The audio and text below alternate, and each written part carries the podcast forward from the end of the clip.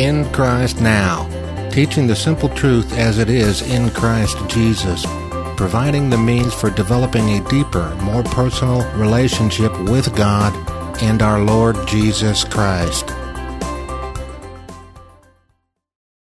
The title of this message is Led by the Spirit. The ultimate goal of God for every believer is to be led by His Spirit. The word led from the Greek means to be led, guided, or directed, as an example to be carried in a chariot or wagon. We don't have the ability to guide our life correctly, as God would have it, even though most of us at some time or another have thought so. How did that work out for you? God created us and as new creations in Christ made sure that the ability to direct our life was only in and through the power of His Holy Spirit, not by our senses and or reasoning. Look at Jeremiah 10:23 from the New King James Version. O Lord, I know the way of man is not in himself. It is not in man who walks to direct his own steps. Now to seize proper direction for our whole life, and if we are going to achieve any modicum of success in our Christian walk, we need to be led by the Spirit of God. Those who have harnessed their reasoning and emotions are the ones who have exchanged their power of soul for the power of the Spirit of God. It is in this and this alone that we have the ability to grow, prosper, and mature in the will and purpose of God.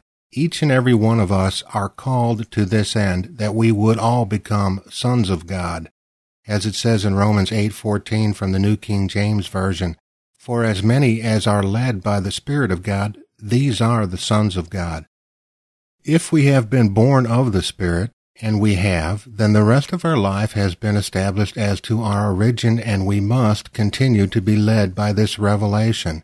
We can no longer go on living as if nothing has happened to us once we are born again.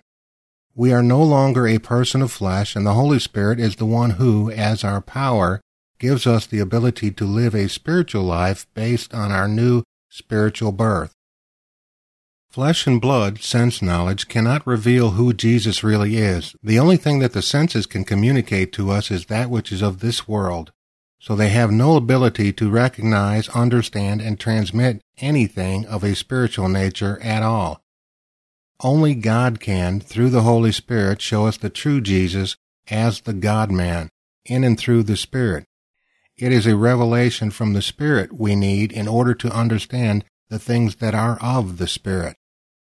This is the revelation rock and the gates of hell, what we see and experience with our five physical senses, will never prevail against this revelation knowledge of the Spirit imparted and transmitted into our hearts. Let's look at the definition of this sense knowledge. It simply means to gather information about a subject, person, and or thing through our five physical senses. For instance, I know that man is five foot nine inches tall and weighs 190 pounds. A knowledge of or from a physical external objective perspective, as in statistics, appearance, color, dimensions, etc. This is a knowledge in and of the mind. It's physical. Sense knowledge is how the world and its ways speak to our soul. Now let's look at the definition of the word revelation knowledge.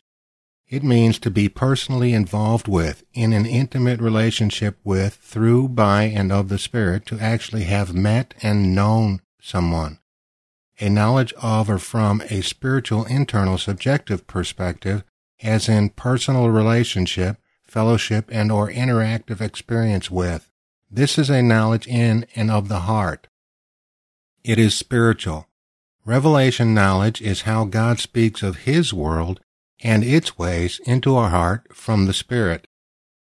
You see, without the Holy Spirit, we are ever trapped in a world of sense knowledge and the flesh, forever driven by what our five physical senses are communicating to us. It is the revelation knowledge that is communicated by the Holy Spirit to our spirit which brings everything we need to live a godly life in Christ. It is the Holy Spirit which brings all of what is established in heaven into our hearts to negate all the sense knowledge of the flesh that is constantly attempting to influence us. Look at Romans 8 and 13 from the New King James Version. For if you live according to the flesh, you will die, but if by the Spirit you put to death the deeds of the body, you will live. The Amplified Bible says it like this For if you live according to the dictates of the flesh, you will surely die. But if through the power of the Holy Spirit you are habitually putting to death, making extinct, deadening the evil deeds prompted by the body, you shall really and genuinely live forever. The Bible in basic English says, For if you go in the way of the flesh, death will come on you. But if by the Spirit you put to death the works of the body, you will have life. The Gospel of God in Christ translation says, For this very reason, if you are consciously conducting your lives by the rule of the flesh, you will definitely continue to die. And that is guaranteed. But if through the active agency of the Spirit you put to death all the ascetic actions of the physical body, you will then effectively enjoy this life.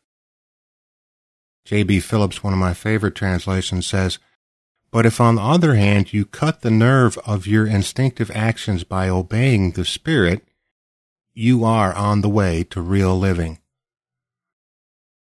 This is the vital key to living our new life in Christ. Everything we are now and do should be based on this spiritual relationship we have with God through the Spirit. If we continue to depend on, rest in, listen for all that the Holy Spirit speaks and leads us into, we will most certainly enjoy all our Christian life. But if we attempt to continue to live as if nothing new has happened to us, we will only breed death and destruction of not only in and of ourselves, but also those around us. I believe this is why Christians become frustrated and faint. It is because they are trying to imitate the work of God instead of allowing the Holy Spirit do His personal work in them.